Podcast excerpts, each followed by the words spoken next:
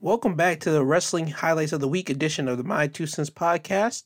I am going to be covering the highlights of Raw, NXT, AEW, Impact, and SmackDown. Now, if you haven't watched all these wrestling promotions, well, wrestling shows of the week, um, this is the show that will give you the highlights of what happened throughout the week on each show, and also I will be divulging um, some wrestling um, backstage talk from uh, one particular company, WWE, over a controversy that happened this week over one very high up person getting fired. But I'll speak to that whenever the time comes about. But let me get on with reading of uh, the highlights of each show as they went on in the week. So on Monday night, you had Monday Night Raw. Drew McIntyre called out MVP to answer for did he have Mace and T Bar come and attack him last week after his match in the triple threat last week. MVP came out. He said he had no idea. He told Drew McIntyre, remember, you challenged people in the back whenever I put the bounty out. Well, whenever the Hurt Business put the bounty out on you. Remember, you challenge people. So you might have made some enemies in the back. So he just blatantly denied it. And as MVP walked closer to the ring, talking, Drew McIntyre got out the ring and he was getting close to MVP, but out of nowhere, T Bar and Mace attacked him. So that's set up for a match later in the night of Drew McIntyre going against Mace and T Bar in a handicap match. The next thing after that was a rematch of Viking Raiders going against Shelton Benjamin, and Cedric Alexander. It was the same watch, rinse, and repeat match, almost verbatim. Not even say verbatim, but it was the same like repeat match of last week with the same end results of the Viking Raiders getting the win. The next thing you saw was Randy Orton being interviewed, and he was talking about how he's next in line for the WWE Championship and how Drew McIntyre got lucky in the triple threat match. But out of nowhere, Matt Riddle came riding around on his little scooter, being childlike, constantly just talking and talking around Randy Orton. Randy Orton didn't pay it no attention. He just walked away.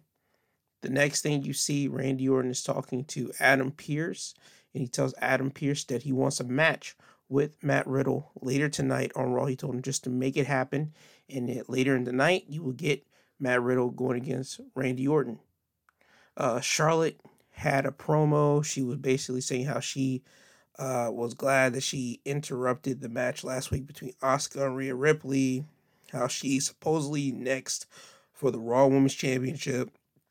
How she got screwed of not being at WrestleMania and blah blah blah. Asuka and Rhea Ripley came out, and Asuka just basically told her tonight, "I'm going to hurt you." Okay, that was basically what that was.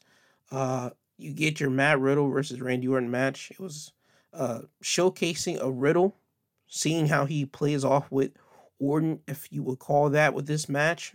Either way, Randy Orton did lose to Riddle by pinfall.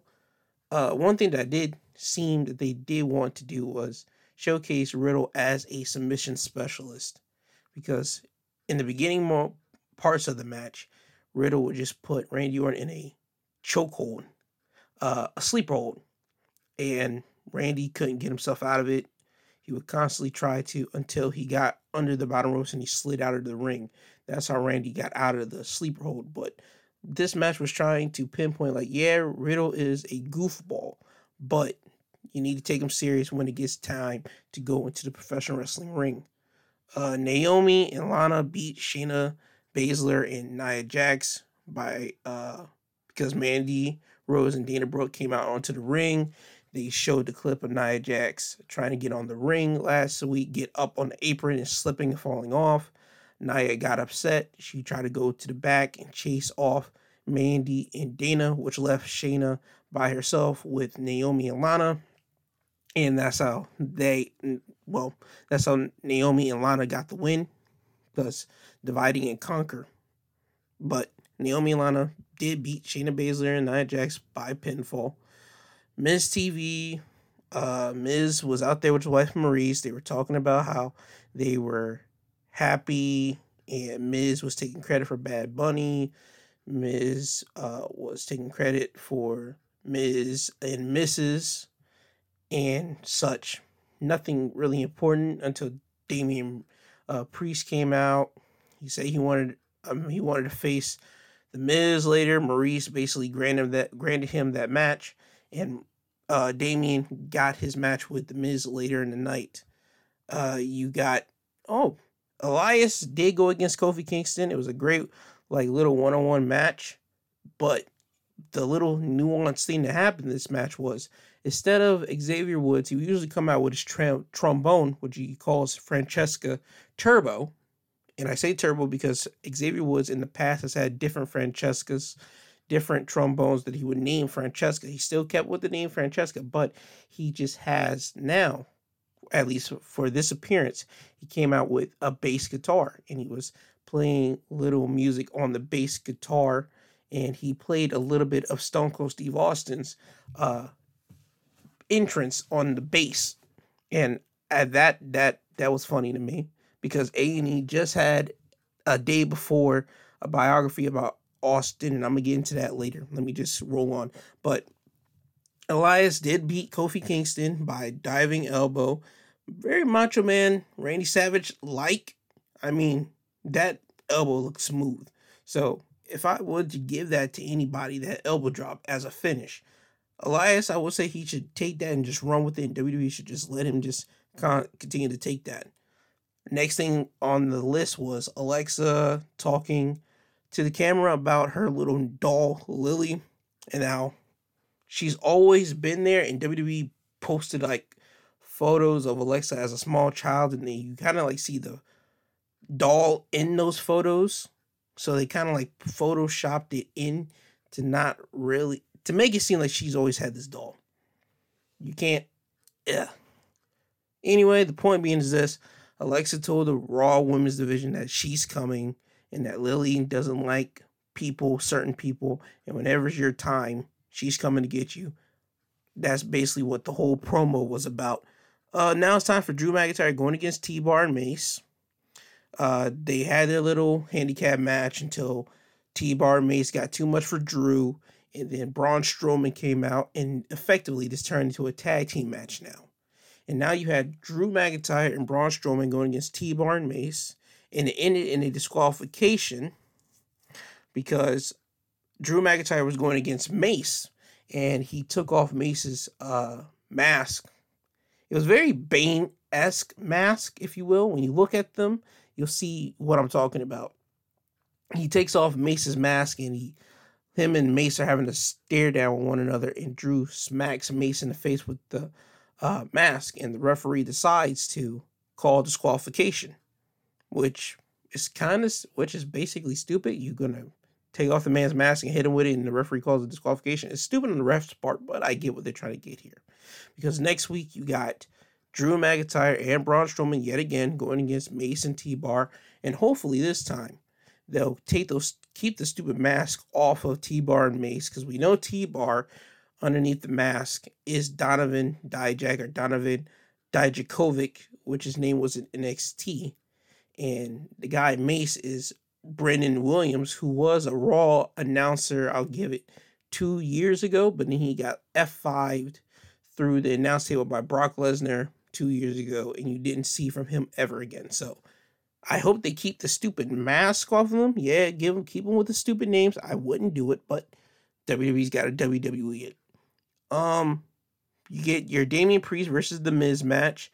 Damian Priest beats the Miz by pinfall nothing real special. Sheamus does have an open challenge. He wanted to have an open challenge because Adam Pearce earlier in the show told him that uh, we had a guy named John Cena who basically had an open challenge for his United States Championship. And you should try to follow in the footsteps. Sheamus says, I'm not going to follow in the footsteps of somebody else. I'm going to mark my own footsteps and I'm going to do it my way. Yes, I'm going to have an open challenge but it's not going to be for the United States Championship.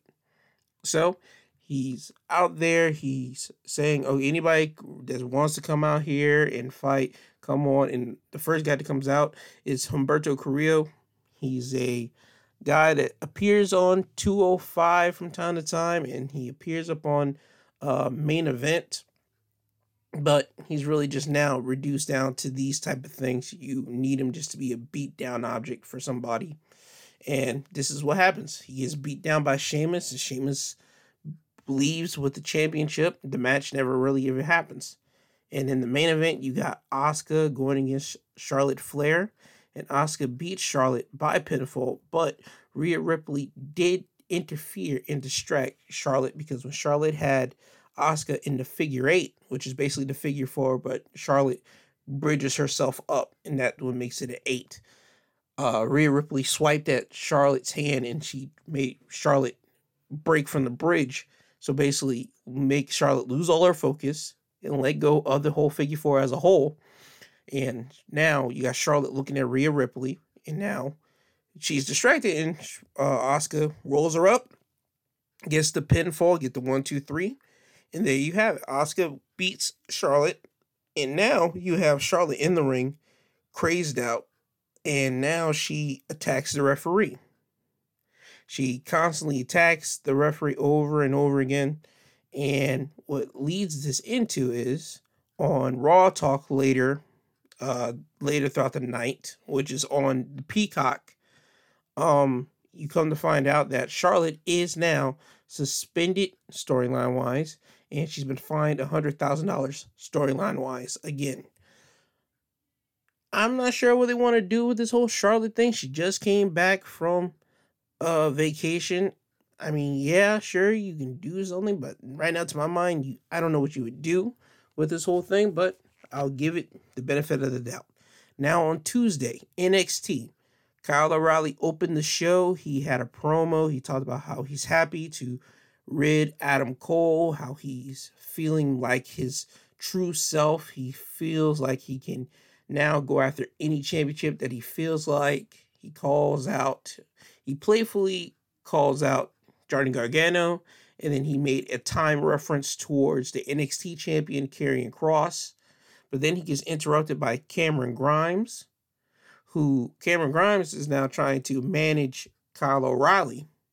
And Kyle O'Reilly's playing it up with him, chummy, chummy, and he tells him that I came to the arena today and I found out that I have a match. And Kyle O'Reilly's just constantly just looking around, the whole thing letting Cameron Grimes ponder, okay, who is your match going to be with?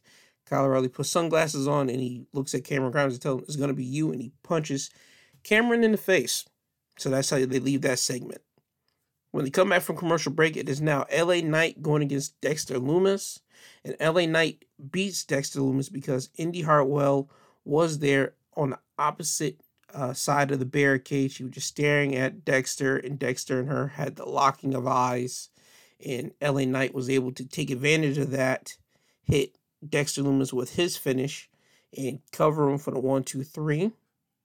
Um, after this match, you had Beth Phoenix interviewing Io Shirai, and Io Shirai was talking about how she was going to take a break because she held on to that NXT Women's Championship for so long, and now after her loss by Raquel, she's happy to just be able to take a break, get her mind right, get her body right, and whenever she comes back, she's going to take her NXT Women's Championship.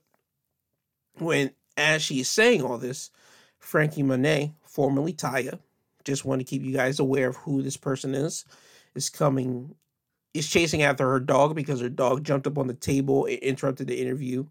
And she grabs her dog and she introduces herself towards uh, Io Shirai.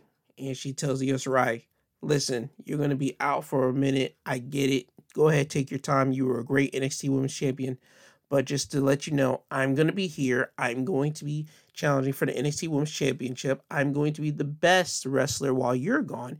And then when you happen to be coming back, I'll be here waiting for you to come after the NXT Women's Championship once I win it. Io Shirai just stands up, looks at her and her dog and says, I like cats and just leaves. So that's leading you down to Frankie Monet, or less, is going to be her first match, is going to be against Shirai. And I mean like a first big time match, not like a first match like, okay, I'm in this match against a scrub. I'm talking about a big time match with somebody. That's Frankie Monet's more or less going to be her first task when she like really gets in the ring. Next thing that happens on NXT was Grizzled Young Veterans going against Breezango. Grizzled Young Veterans beat Breezango. It was a nice little tag match.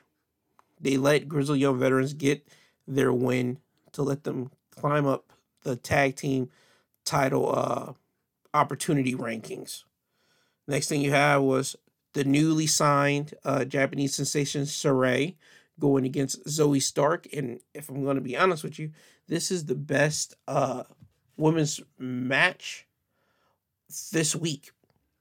Uh, Sarray and Zoey Starks was the best women's wrestling match this week. If you want to look at it, get Peacock because I know it's on there.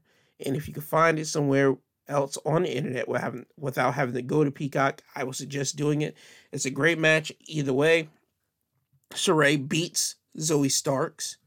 And just because this is now showcasing who Sarray is and also letting Zoey Starks also get more of that shine because NXT is trying to put Zoey Starks as one of their newer uh, talents as well with Sarray. So Sarray beats Zoey Starks by pinfall, and after the match, uh, Zoey Starks gets beat down by um, Toni Storm, and Sarray makes the save.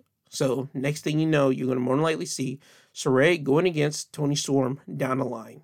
Next match was Kushida having himself an open challenge for the cruiserweight title against anybody, and Oney Lorcan, one half of the former NXT Tag Team Champions, come out, and him and Kushida have a nice little uh, match, but Kushida beats Oney Lorcan by submission and he locks him in the hoverboard lock, which is basically a Kimura lock, but he Kushida has his own way of doing the Kimura lock. Okay. After the match, Legado del Fantasma comes out and attacks Kushida. And inside, in the group that's in Legado del Fantasma is Santos Escobar, Raul Mendoza, and Joaquin Phoenix. No, Joaquin Wilde. Sorry. Thought of the actor for a minute, but Joaquin Wilde. All three of those men attack Kushida, and MSK comes out to make the save. So next week, you have the NXT Tag Champions MSK and the NXT Cruiserweight Champion Kushida going against Legado del Fantasma. Uh, the next match was Imperium going against Ever-Rise. It was a real quick match. Imperium gets the win over Ever-Rise. And then in the main event, you have Kyle O'Reilly versus Cameron Grimes.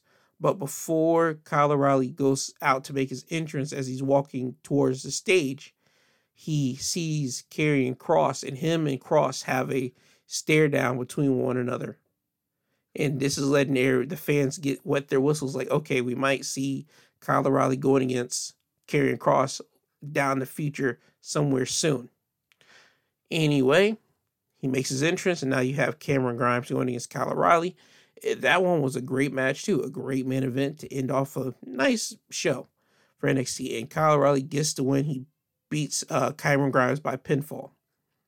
AEW on Wednesday. First match Hangman versus Ricky Starks.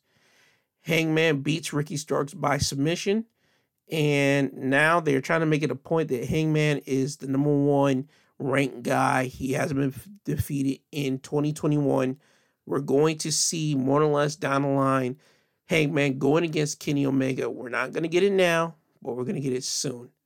After the match, Hangman got distracted by Taz because Taz got the microphone and he told Hangman that he should have eyes all the way, all around him, all around him. And while he's saying that, his uh, Taz's son Hook uh, hits, yeah, hits Hangman behind the legs, and now Team Taz, which consists of at this moment Hook, Starks and Brian Cage is now beating up on Hangman. And before Brian Cage can powerbomb Hangman, uh, the Dark Order comes out to make the save for their buddy. So now you got Hangman and Dark Order in the ring while Hook, Ricky Starks, Brian Cage are running to the back. Next match was Penta versus Trent. And Penta is now with a guy named Alex Mar- Alex something That's his uh, English interpreter, while Trent is uh, managed by Orange Cassidy in this match. Penta ends up getting a win because Alex uh, is gets the mic. He tells Trent that uh, he sucks, or Cassidy sucks, and his mom sucks. So Trent's uh, real uh, loving about his mother. So anybody that says anything wrong about his mom, he's willing to fight you for it. So he chases Alex into the ring. The referee is distracting uh, by uh, what's his name? Oh yeah, by Alex. No, no, no, no.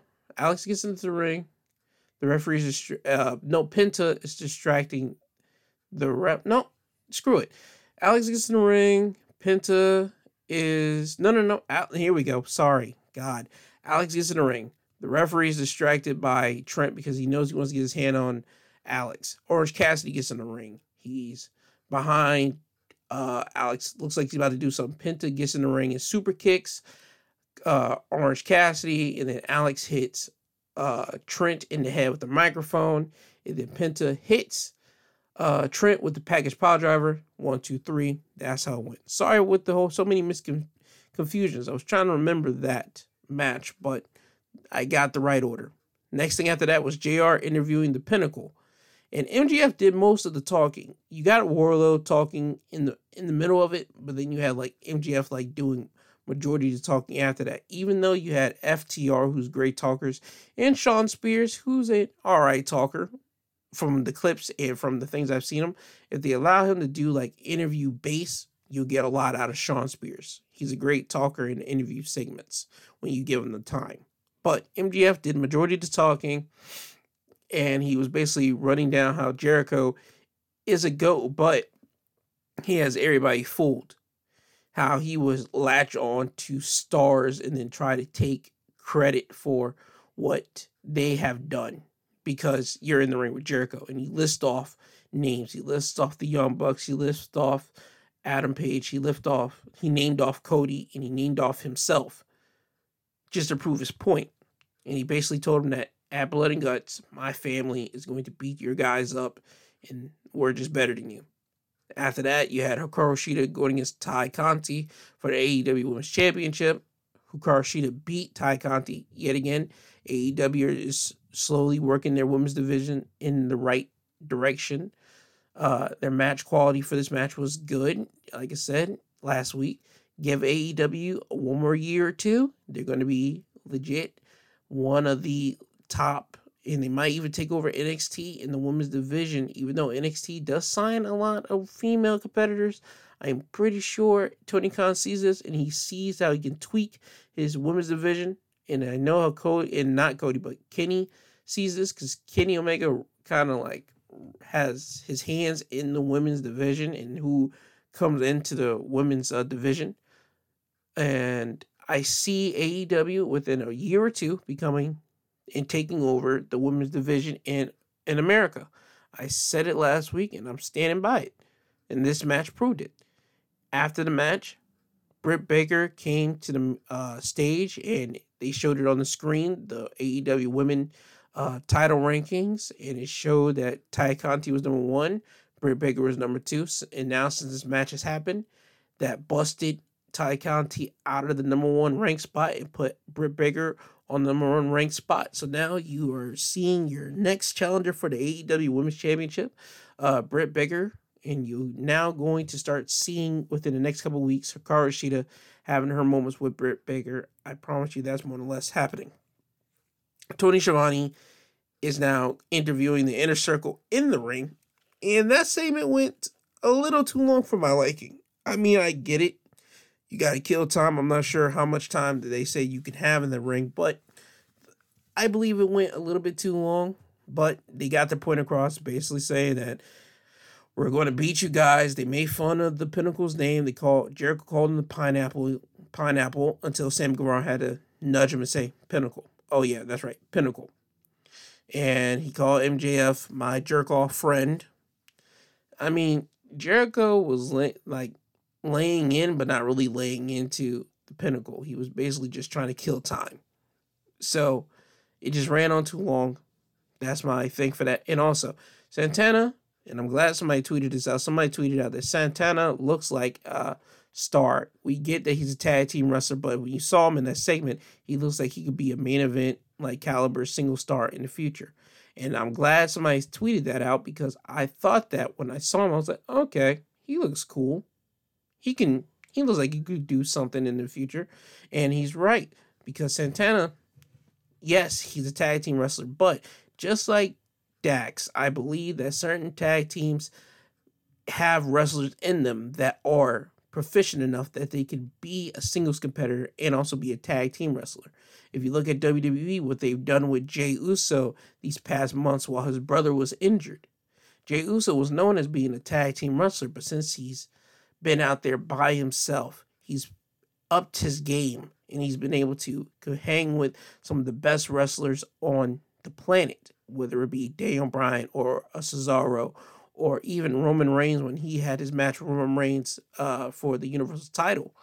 They had, you were seeing Jay at his peak doing what he can do as a singles competitor. And that's what I believe you could do with Santana. Shoot, they did it with Dax. Dax had his match with Jericho, and he had a great match with Jericho. If they wanted to not really split Dax up, if they wanted to have him do an Arn Anderson type deal, where Arn Anderson in the past, or even a Tully Blanchard, Arn Anderson and Tully Blanchard in the past in WCW, basically NWA era, those guys were individuals, but then you put them in a tag team, but they were still able to go after individual singles gold while still being tag team wrestlers. So I see that happening slowly in AEW later down the line. I see it. But anyway, that interview happens. Uh, after that interview, you have QT Marshall going against Billy Guns. And QT Marshall ends up beating Billy Guns by a pinfall thanks to Anthony Ogogo, who comes down to the ring because uh, QT has Aaron, so- Aaron Solo, Aaron Soho, there we go, and the big uh a big dude i can't remember his name right now and while billy gunn is by himself but his sons are on the opposite side of the barricade austin gunn and uh colton gunn and they aaron is pushing billy into the ring post and then you see billy's sons jump over the barricade and attack aaron and the big dude. While that's going on they fight to the back Anthony Ogogo comes out from the back and he walks up to Billy and just hits him right in the gut with the boxer's punch, which knocked out and basically rendered the jobber that Anthony Ogogo went against last week. This is basically the same punch. He punches Billy in the gut. QT hits Billy with the diamond cutter, gets the win. Uh, next segment was the Elite, which consists of Kenny Omega, the AEW World Champion, the Young Bucks, AEW Tag Team Champions, Don Callis, the Invisible Hand, and the Good Brothers, Karl Anderson and Doc Gallows, in their own personal like trailer, like a movie trailer, but a smaller trailer, and it has the Elite spray painted in on the trailer. And they're inside there, they're talking about how they're the best how? Without them there would be no all elite wrestling. There would be no major success that there once was in like early 2014 they're mentioning and subtle hinting and jabbing at new japan with how they made the bullet club shirt famous over here in america how they revolutionized wrestling yet again and such. Um and now they're making fun of Jon moxley and eddie kingston and the promo and now it's time for Omega to talk. And Omega is looking into the uh, camera and he says, "You know what? I'm. You know what makes me sick to my stomach?" And as he's talking, you hear a truck or some type of vehicle just honking their horn constantly throughout throughout Kenny's time to speak. And Kenny has to stop and say, "Okay, can somebody tell this vehicle or so this person to shut up?" Stop honking, see what's up. And he and as he's saying this, you see Karl Anderson and Doc Gallows look at the window. And then they have the can then they now uh cut the camera angle to the outside of the trailer as a truck honking at the trailer. And inside the truck is Jon Moxley and Eddie Kingston. They drive the truck into the trailer. They just did it a little bit. They didn't run the truck right through it. They just hit it. And Eddie Kingston and Jon Moxley get out the trailer, not the trailer, but the truck, and now they're trying to get into the trailer to fight the elite. And once they get inside the trailer, the elite are not in there, and you hear Moxley and Kingston have this witty ban- banter between themselves. And uh, Moxley breaks a window in the elite's trailer, and he throws a pipe into the window, and Kingston's right next to the window, and he does that, and Kingston looks at Moxley and said, "Don't you probably want me to? You, I should be out of the way when you do that next time." And Moxley tells him, "You were, you were walking, and you just stopped." Moxley said, "Yeah, but you kind of trying to throw the win-. They were just having funny banter. Look it up. You'll see what I'm talking about." Uh, next segment was Christian going against Powerhouse Hobbs.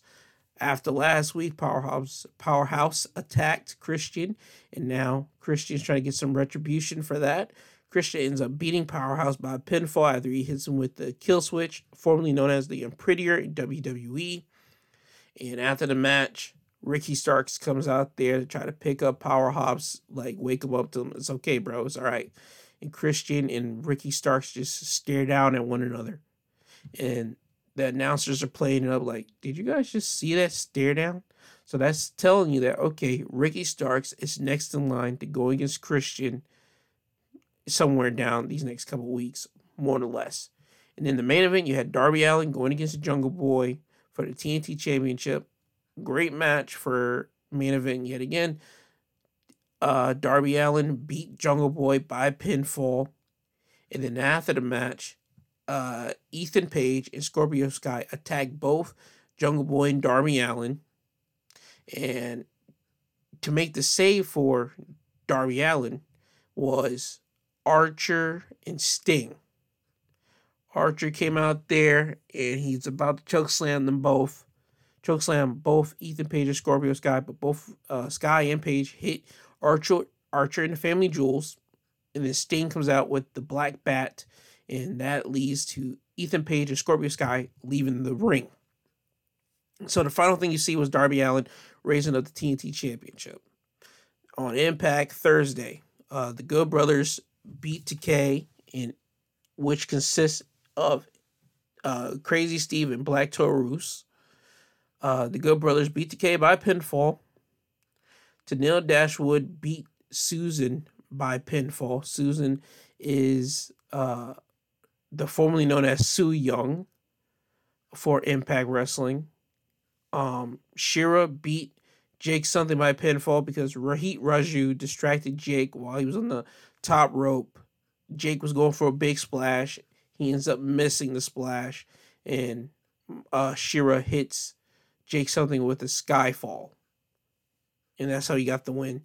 Rich Swann comes out for in ring promo to hype up the um, pay per view of him versus Omega this Sunday at Rebellion. I'm gonna get into that in a minute because I I'm a, I'm a little bit upset about this in a minute. Not about Impact's part, but about AEW's part. I'm gonna get into for this whole main events thing. Uh, Rich Swann has his interview, not interview. He does his in ring promo talking about how he's upset. How at last week's press conference he went to extend his hand out to Kenny Omega, but Kenny slapped him how Kenny's taking him as a joke, how Kenny's not taking Rich as not serious, how Kenny thinks it's already predetermined that he's winning the Impact World Championship and such. Kenny Omega does interrupt Rich Swann, but it's by uh, screen. They play a video of Kenny Omega and Don Callis somewhere, and Don Callis and Kenny's talking about how they are envisioning the match going down and Kenny beating Swann and adding on to his collection of championships. Who, wow, Kenny is the AEW World Champion. He is also the AAA uh, Mega Champion. AAA is a wrestling promotion in Mexico. So Kenny Omega is the world champion of that, and he's now coming to Impact to take the Impact World Championship. Now they are manifesting that Kenny's going to win that. Uh, Kenny's just bragging throughout the whole match and saying how at Rebellion Swann, you're to put up a fight, but at the end of the day, you're to fall to me, and I'm to take that belt, and I'm to just continue adding on to my collection. Once Kenny is gone, the lights go out and Moose's theme hits. Moose comes out on the ramp. He gets in the ring. He tells Swann, listen, you beat me to win that TNA championship. You are our champion over here. He was letting Swann know that, listen, you are the best. I have no doubt I'm picking you to retain the Impact slash TNA World Championship and also win the AEW World Championship. He was basically reaffirming to Rich, you are the man, you got this. However, if you happen to lose this match and you lose the Impact slash TNA World Championships, I'm coming after you. And I'm going to be the one to beat you up. And then after I'm done with you, I'm going to go after Omega and go after the Impact TNA Championships. He was not fond of having to repeat that to Swann. He was basically giving him that old. If you grew up with a parent that gave you that look and that told you, listen, if you screw up, I'm going to hurt you. That's that kind of feel that you got from Swann, from Moose to Swann. If you mess up in this match or you do anything, you're going to get yourself hurt. So that's the kind of message he was relaying to him. Now, the next thing on the docket for Impact was Jordynne Grace going against uh, Kiera Hogan. Jordynne Grace won by disqualification because when she had uh, Kiera Hogan in a pinning predicament, Tasha Steelz came out and beat down Jordynne Grace, and Tasha Steelz and Kiera Hogan were beating down Jordynne Grace, and then a uh, then some music hit, and it was Rachel Ellering. Rachel Ellering came out to save Jordynne Grace from Tasha Steelz and Kiera Hogan.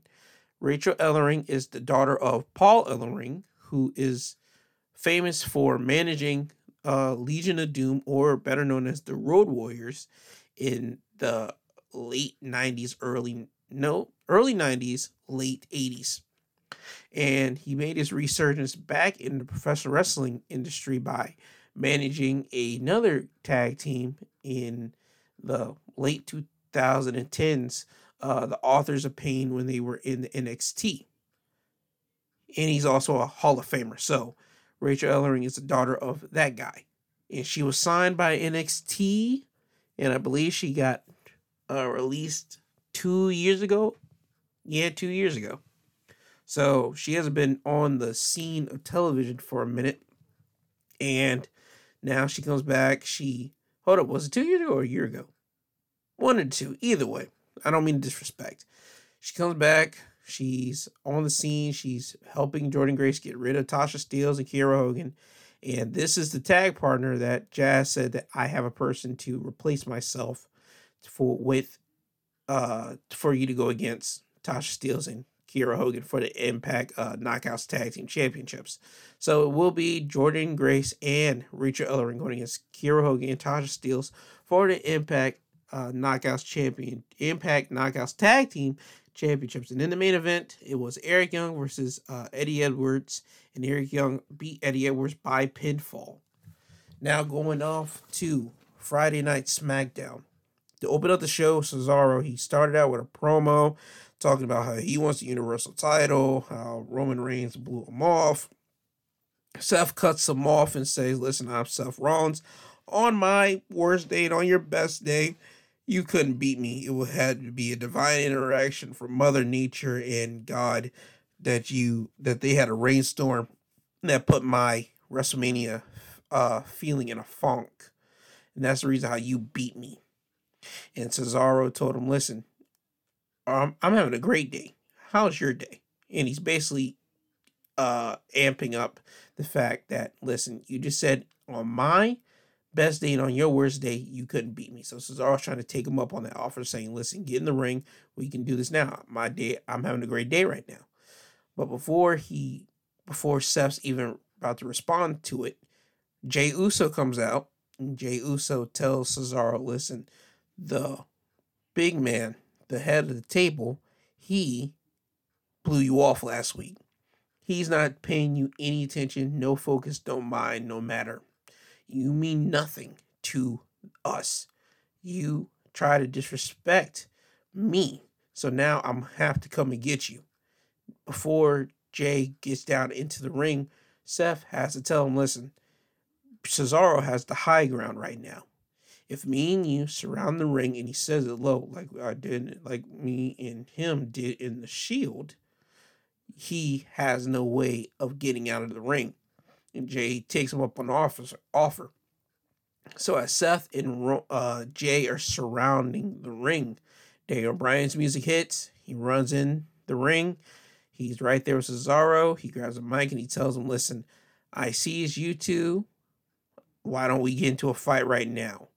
And he starts egging at the idea. Starts saying, "Why are you guys walking up this Why are you guys walking to the stage, oh, okay, this is another setup. So where's Roman at? He's gonna come out here and try to attack us. It's gonna be a three on two. And Dan Bryan told him, listen, if that's gonna happen, I'm glad to be right next to Cesaro because Cesaro is a great man that I can trust to fight with me back to back. Roman Reigns music hits. He gets onto the ramp.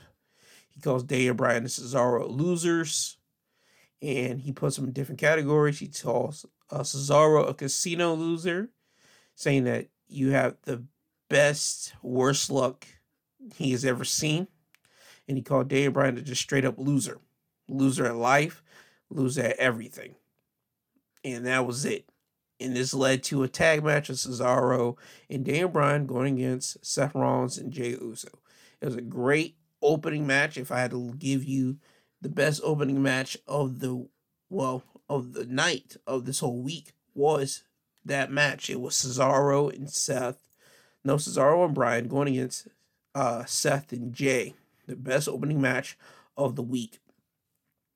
And Cesaro and Daniel Bryan beat Jey Uso and Seth Rollins because uh, Seth Rollins it leaves and walks out from the match and leaves Jey Uso to fend for himself. And Jey ends up eating a running knee to the face by Daniel Bryan. And that's how Daniel Bryan and Cesaro ends up winning. After the match, Cesaro swings Jey Uso in the ring all around. And uh, Daniel Bryan's on the mic and he talks and he says, Roman Reigns, come out. You need to accept Roman, uh, accept Cesaro's challenge. You need to accept it. You need to come out here save your cousin. You're supposed to be head of the table. You're supposed to be the leader of the Samoan dynasty and all these names and all these accolades. Jey has come out there to save you in every match that you've been in. Now is your time to save Jey. Nobody comes out to save Jey. Roman stays in the back, and Daniel Bryan tells Cesaro, "Listen, the reason why Roman's Roman's not coming out is because he's afraid of you. He's afraid of the uh, he's afraid that he will lose that universal title to you. That's the reason why he's not taking you up on your challenge. And they continuously to swing Jey in the ring and Cesaro let go and then he ends up hitting Jey with an uppercut. That's how that segment ends. The next thing that happened is um Tamina, yes, the next match was Tamina going against Nia Jax. Tamina's out there with uh, Natalya in her corner, while Nia Jax has Reginald and Shayna Baszler in her corner. And Tamina ends up winning Nia Jax because Nia gets distracted by Shayna and Reginald. And that's how that thing ends. I hope this storyline with Reginald and Shayna Baszler and Nia Jax ends. It start okay, it ran its course. It, it, it's missed the boat it's time for that to end. It's time for Nia Jax and Shayna just to be back on their dominance of a tag team, lose the belts, and then just start just causing a rampage rage, or even have them go against one another to see who is the best out of that tag team. So one can just lean over that fact over the other. I'm just throwing out some ideas for Shayna and Nia because this storyline with Reginald has to end, and I mean dead it quick. Uh, the next thing that happened was KO. He had an interview, and because he was going against Apollo Crews uh, next for the Intercontinental title. And in the interview, Big E interrupts and tells Kevin Owens, "You jumped the line. You know that match for the Intercontinental title is mine. You know I was next in line. You jumped the line. Yeah, yeah, yeah.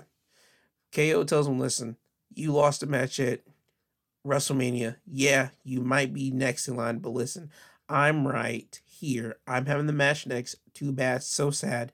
And once I beat Apollo Crews, the Intercontinental title will be mine. So they leave the interview with those two chuckling it up, and then Kevin Owens slaps uh Biggie on the shoulders, and then they both turn to stoic, like that. The like the chuckles were fake. The ha ha ha ha, and it went to straight flat face. That's how they leave this segment, and now you go off. Kevin Owens is walking off to the ring. So now, next thing you see after the commercial was Kevin Owens going against Apollo, who had General Azeez with him for the Intercontinental Championship.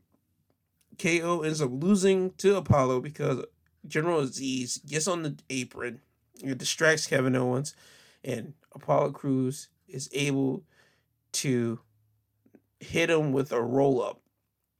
And he pins him one, two, three. Apollo retains the title. Kevin Owens gets up, hits the Stone Cold Stunner on Apollo, and then as soon as he hits Apollo with the stunner, General Azeez is in the ring. He grabs Kevin Owens by the throat.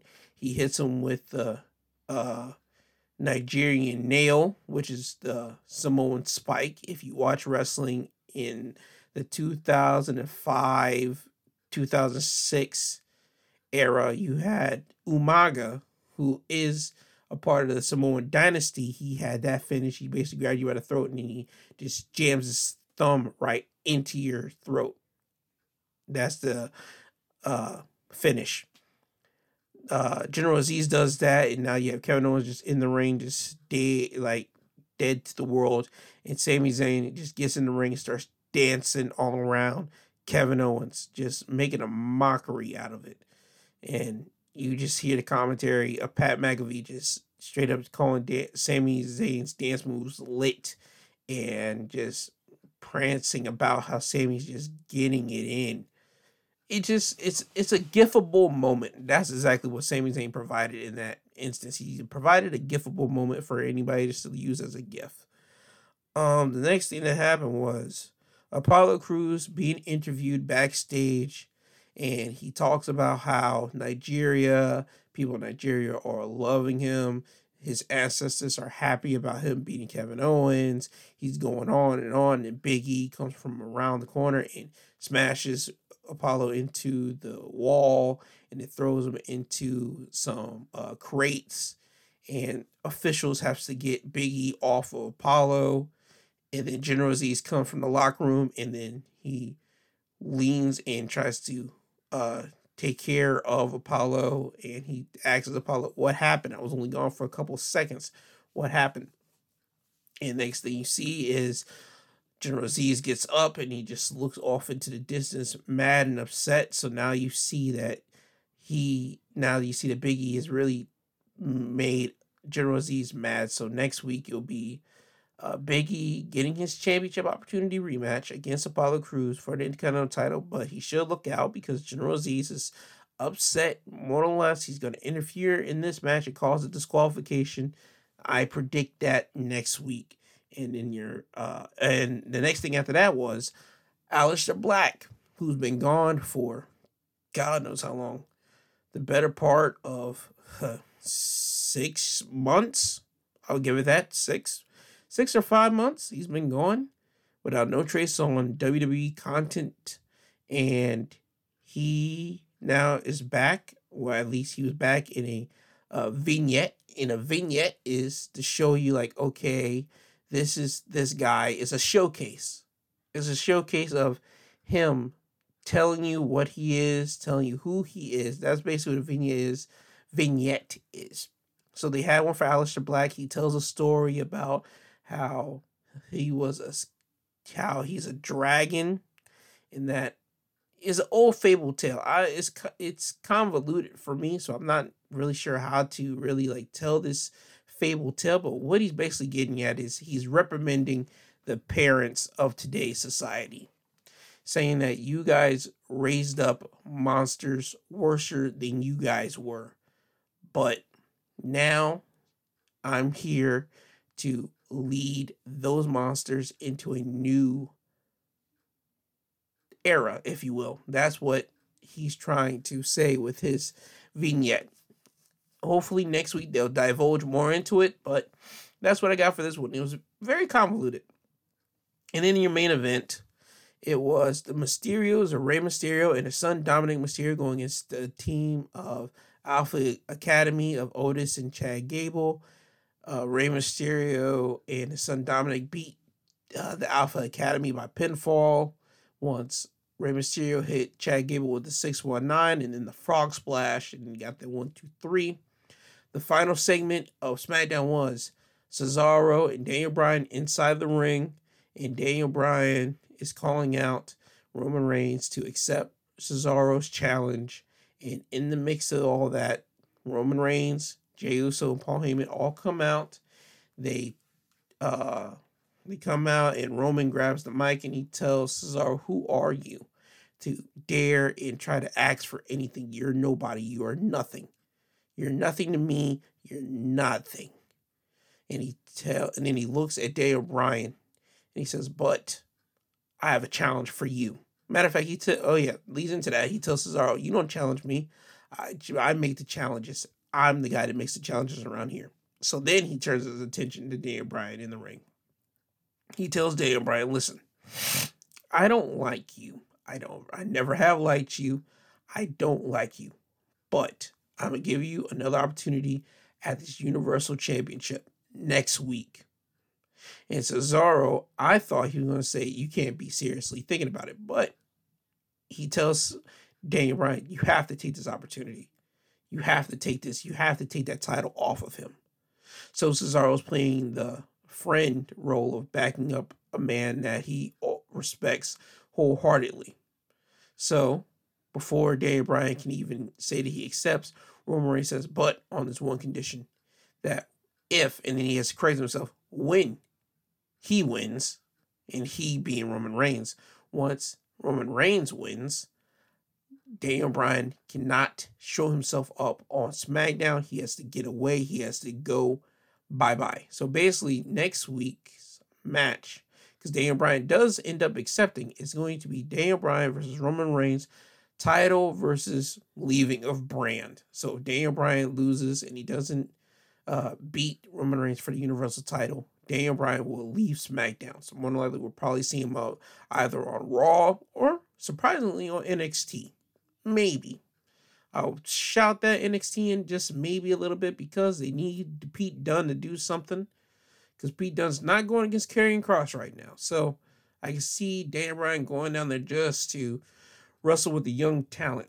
So next week you will get Daniel Bryan versus Roman Reigns for the Universal title title versus uh career slash not career but leaving of brand.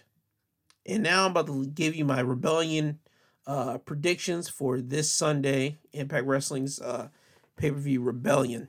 Uh in the Knockouts tag team title match, it will be Jordynne Grace and Rachel Ellering going against uh, Kiera Hogan and Tasha Steelz. I predict Jordynne Grace and Rachel Ellering to win the Knockouts tag titles. It will be Chris Sabin, Eddie Edwards, James Storms, and Willie Mack going against Violent by Design, which consists of Deaner, Joe Doering, Rhino, and Eric Young. I see Sabin, Edwards, Mack, and Storm beating Violence by Design. In the last man standing match, Sami Callihan going against Trey Miguel. I see Sami Callihan beating Trey Miguel and leading Sami Callihan on a upwards trajectory for the uh, Impact title somewhere down the line. I see is Matt Cardona, formerly known as Zack Ryder, going against Kurt Hawkins. Oh, formerly known as Kurt Hawkins, but now his name is Brian Myers. And I see Matt Cardona beating Brian Myers. In the triple threat match for the X Division title, you have Ace Austin going against TJP and Josh Alexander. I am choosing Ace Austin to retain his X Division title. In the Knockouts tag Knockouts title match is Deonna Purrazzo going against Tenille Dashwood. I am picking Deonna Purrazzo to retain the Knockouts championship. And for the Impact tag titles, the Good Brothers going against the FinJuice, David Finlay and Juice Robinson. I am picking Good Brothers to beat FinJuice and win back the Impact Tag titles, which will lead into this Omega, Kenny Omega versus Rich Swann, title versus title, Impact title for AEW Championship. I am picking Kenny Omega to win that. So now you have the elite of Kenny, the Young Bucks, and the Good Brothers all draped in gold. So anytime you see them, you'll see them all with championships. That's what I'm predicting. And hopefully, with this pay per view, after it's off and done, you will see Impact uh, wrestlers start to make their way over to AEW television. And hopefully, we start seeing more of the merging of this whole co brand opening of the Forbidden Door business.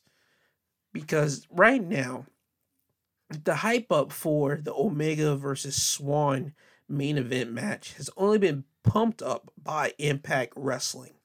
None of it has been making a way onto AEW television except for this week whenever the elite were talking in their trailer and Don Callis threw in the fact whenever he was introducing Kenny Omega as the soon to be Impact World Champion.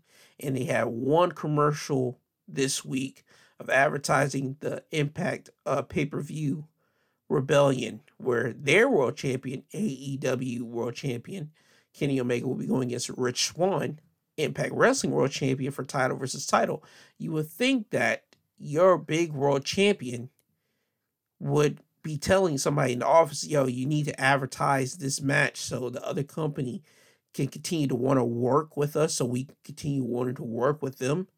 You would think you would try to advertise that, but I'm not, I don't work in the television business yet of that in depth to know, okay, did Impact not put in money to like sweeten the deal for TNT to throw that in? Did Impact not what what fell apart in this? Because this match should be on the lips of every professional wrestling fan, not just fans that watch Impact Wrestling and just happen to watch AEW. This match should be on the lips of every professional wrestling fan's lips. This match alone. To have AEW World Champion to go after another company's world championship and possibly win it and then elevate that company's title and that company to a whole higher higher standard, you would think AEW would want to put money behind this. And you would think Impact would want to almost not gonna say go all in. Haha, you get what I did there. If you and I'm gonna just say this, all in was a pay-per-view back in mm, I'll say 2018. 2018, that the Young Bucks and Cody put a lot of money behind. It was them self financing this pay per view.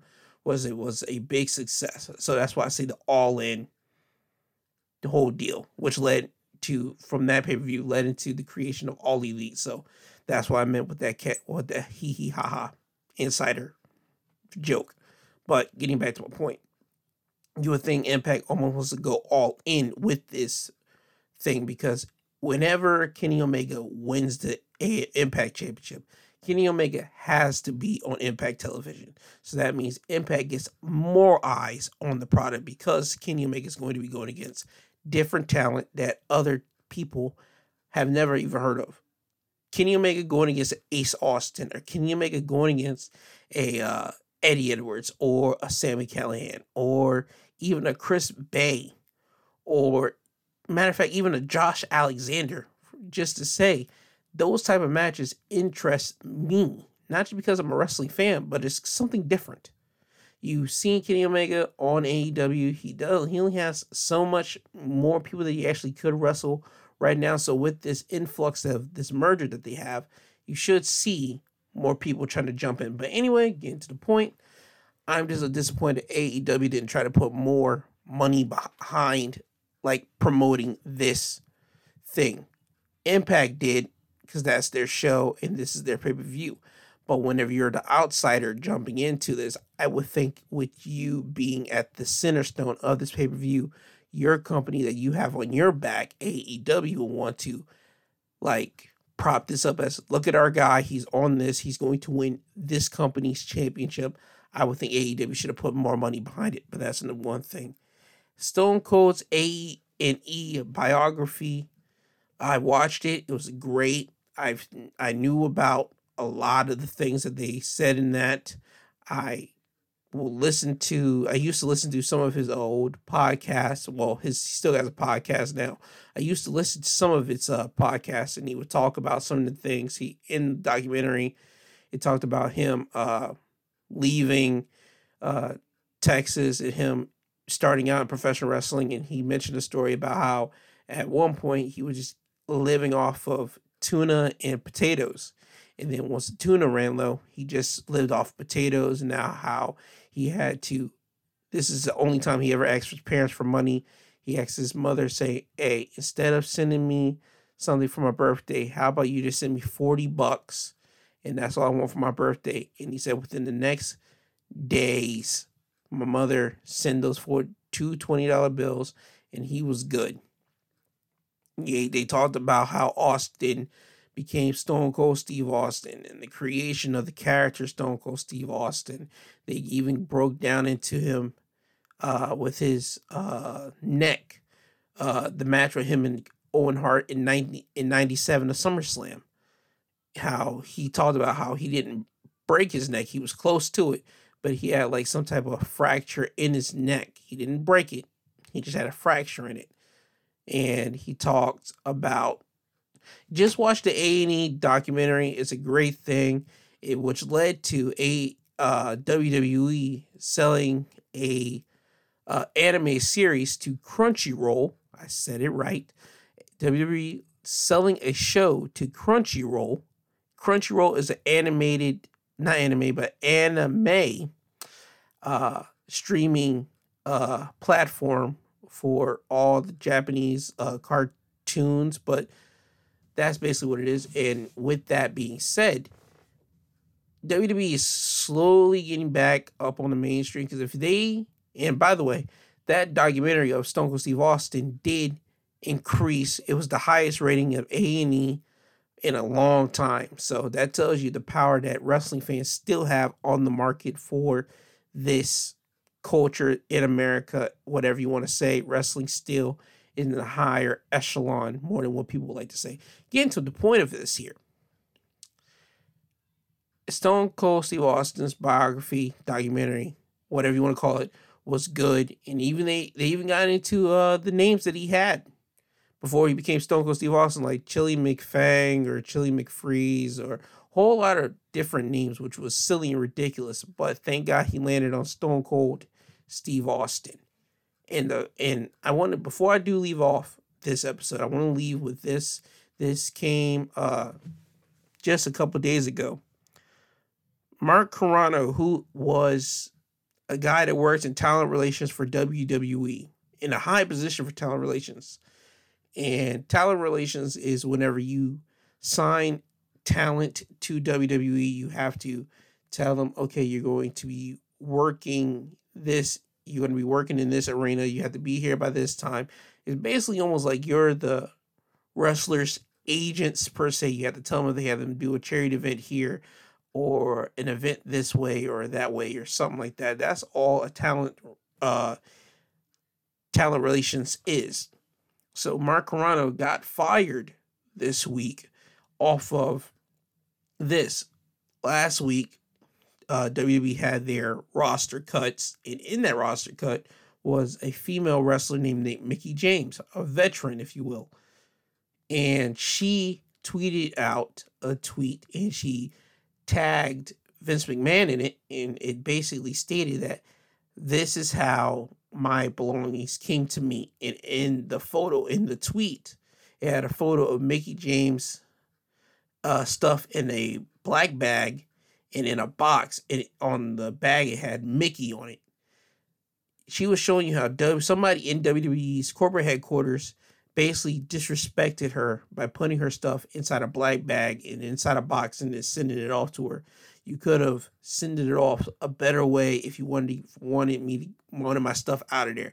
You could have called me up and told me, "Hey, you need to get your stuff out of this thing by this certain time." You could do a whole lot of other things, but you had somebody disrespect me, and I don't appreciate it. That's what this led into, and now you had tweets from John Laurinaitis, who is the head head talent relations, and also in talent relations, they tell you if you're hired and or fired. So they kind of tell you that John Laurinaitis had to fire Mark Carrano. So John Laurinaitis is the head of talent relations, and then he came out and talked about how this does not represent WWE. I'm sorry to you, Mickie James, for this happening to you. The person that did this no longer works for WWE. Stephanie McMahon came out and said the same thing that John Laurinaitis said, and then Triple H came out in a tweet and said the exact same thing as John and Stephanie said in their tweet. So Mark Carrano did get fired, and now that leads to a whole big situation. Not from not in my mind, but just a lot of wrestlers will come. A lot of wrestlers uh, didn't per se come out, but thanks to Fightful Select, um, talked to uh, somebody Fightful, and they said they didn't use the wrestler's name, but they were saying now uh, Mark Carrano is a snake and how uh, certain wrestlers were happy to see him go and all this and such. I never met the guy. I never worked in WWE a day in my life. I plan on uh, working somewhere in the entertainment industry because entertainment never dies because you always need something. Like right now, you're listening to podcast, me talking right now and more or less you're going to look on your YouTube and your Instagram and Twitter. Getting to my point here, he got fired because he didn't have somebody do a package right or he did something wrong. Either way, he was in charge of that. So whenever somebody does something stupid, all the blowback directly goes straight to him. So he had to take the fall for this. So I'm not sure what happens in that. I'm not, I never worked there. I never worked that type of job. So I'm not sure what to say. But what I do know is you could have called somebody up and said, you need to come out here and get your stuff. You need to do this or whatever the case may be. Or talk to them and say, How do you want your stuff delivered to you since you can't drive down here? Something like that. You don't package it in a black box, not a black box, but in a black, like, trash bag and then send it off in a brown box. That's disrespectful. I would have been pissed off myself. So I'm glad that it got called out. I'm not sure how to feel about somebody losing their job. I'm not sure about all that, but hey, that's not my problem. That's not all for me to say. But anyway, I'll get out of here. I'll next week. I hope to recap you of what happened with the AEW AEW slash Impact Wrestling uh, Rebellion pay per view joint to tell you who won and who lost. I'll be looking at it on Twitter to see about how many people tweet about it and how many people talk about it. That's how I'll know in real time who won and who lost and which one of my predictions is right. But I can almost guarantee that Kenny Omega is winning the AEW and, well, retaining the AEW championship and winning the Impact championship. And we'll see how much this blends more into my idea that okay, we're gonna see more Impact stars jumping over to AEW just to cause some ruckus. But that's my uh, thought process for this. This has been Wrestling Highlights of the Week. I have been your host, Joe Garrett. I'll see you guys next week and we'll talk about it. Well, at least I will. Bye now. I'm tired, you tired.